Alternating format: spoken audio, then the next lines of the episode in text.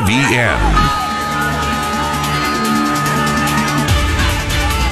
Welcome to the Fontanelle Final Bell here on the Rural Radio Network. I'm Susan Littlefield. The final day of the Nebraska State FFA convention. So if you hear some cheering in the crowds, unfortunately, Heather, it's not for you or I. It's for what's happening on stage.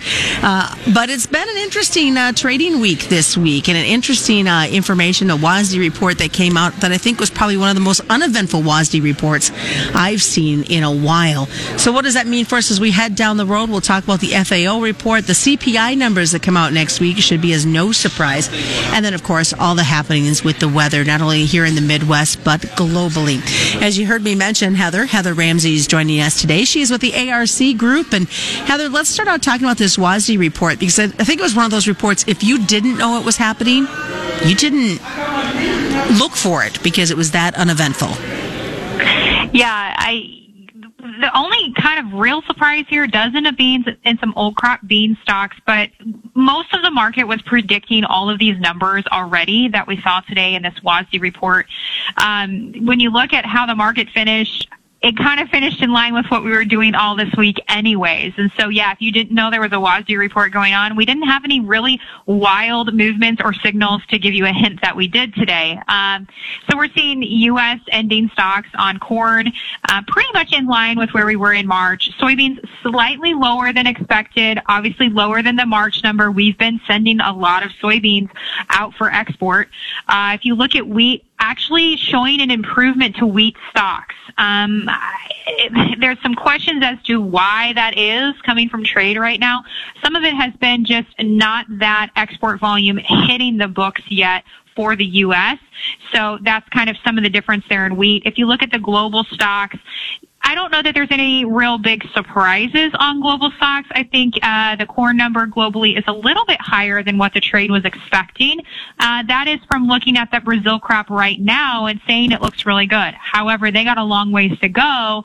Um, we all know how quickly corn can change if it dries out too much, and that is kind of the forecast that they're going to be worried about down in Brazil. Um, if you look at soybeans, world ending stocks of soybeans, right in line with what we were thinking. Still very, very low, but definitely in line with what we were thinking. And wheat stocks, um, just a smidge lower uh, than maybe what the expectation was, but nothing too drastic. So one of those reports where the market did a pretty good job guessing what was coming. Uh, we're going to shift gears here, obviously, in the next couple weeks.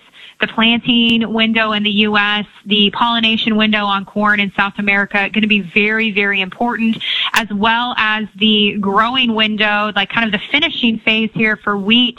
Getting some actual moisture is going to be a huge deal. So, um, we're going to see some weather trade. We're going to see some of that come our direction. The bigger question is from now to May's report and then to June's report and June's planted acres, what changes are made. And that's what the market is jockeying around and trying to figure out.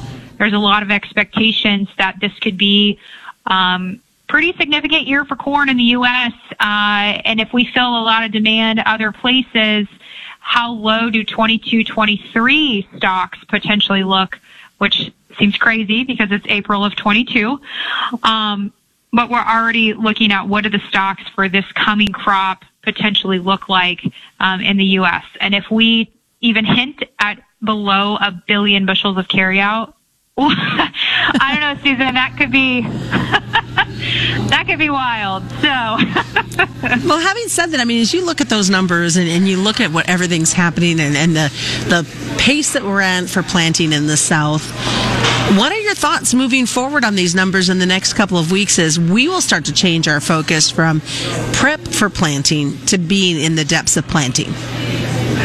Yeah, you know, the, the conversations we're having right now, I definitely think that after the planting intentions report, those were some very surprising numbers, I think, to a lot of people.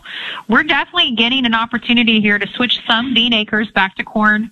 You know, are we going to switch four or five million? Probably not. Um, could we switch a million to two million? Yeah, we, we could.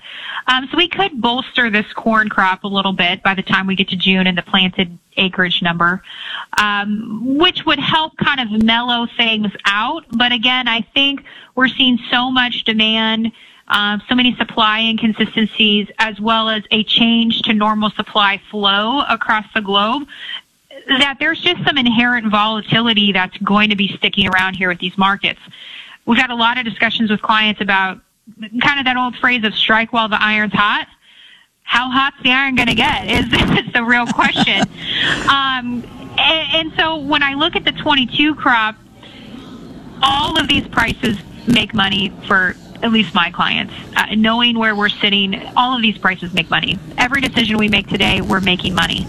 I think what we have to start doing is positioning ourselves so that we still got some play in this market as it keeps going. Um, but that we don't leave the downside too far open because when you start looking into the deferred into the 2023 crop, um, that one gets a little bit um, hairier. It's a little bit harder to figure out how to make that work.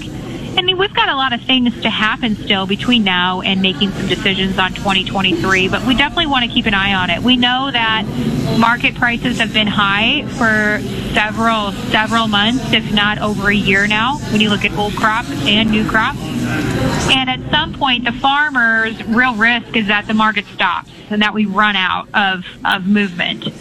So we need to be conscious of, you know, man- managing our downside risk, but at the same time, we've got to keep taking advantage of where we're at. We've got to position ourselves so that if the market does keep running with weather issues, um, if we get back to trading anything related to um, additional wartime effects, because I mean, let's be real, that is still going on. We we didn't talk about it a whole lot this week in the markets, but that is still happening as well in the background, and there's so many unknowns that we just don't have any idea of where they play out to we've just got to be smart about what we're doing and, and make sure that we're taking the advantage to make money in 22 while it's here. All right. Well, stick around, folks. More's coming up as we continue.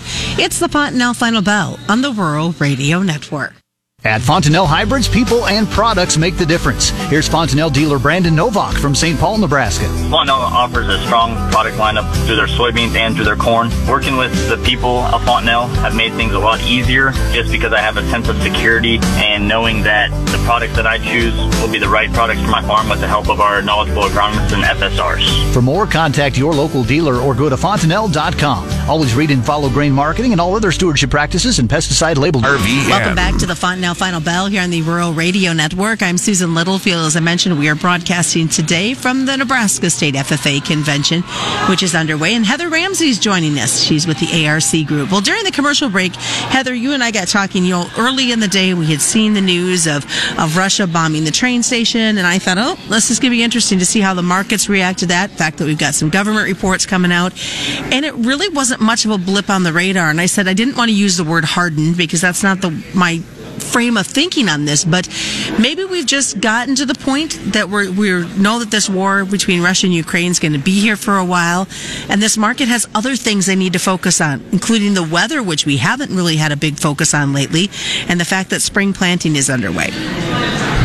Yeah, and I I tend to agree with that. Just you know, we hadn't been trading any weather, we hadn't been trading any acres, we hadn't been looking at what actual production had been like coming out of South America. And the war situation is unfortunate and it is going to make a big impact into the wheat side of our market kind of an overall redistribution of who has to provide wheat and where is a real I mean, that's a real discussion. Uh, if you're Egypt and you're a, you're traditionally the one of the larger importers of wheat, uh, China being one of the largest importers of wheat, you know, where is that coming from? That's a real discussion, and it's going to start gaining some momentum as we come into a northern hemisphere harvest of wheat. We're a little ways off of that yet. And so right now, the interim, what do we need to talk about? What does the market need to figure in? And it needs to figure in, can Brazil get through the next three weeks where they're going to be pollinating corn?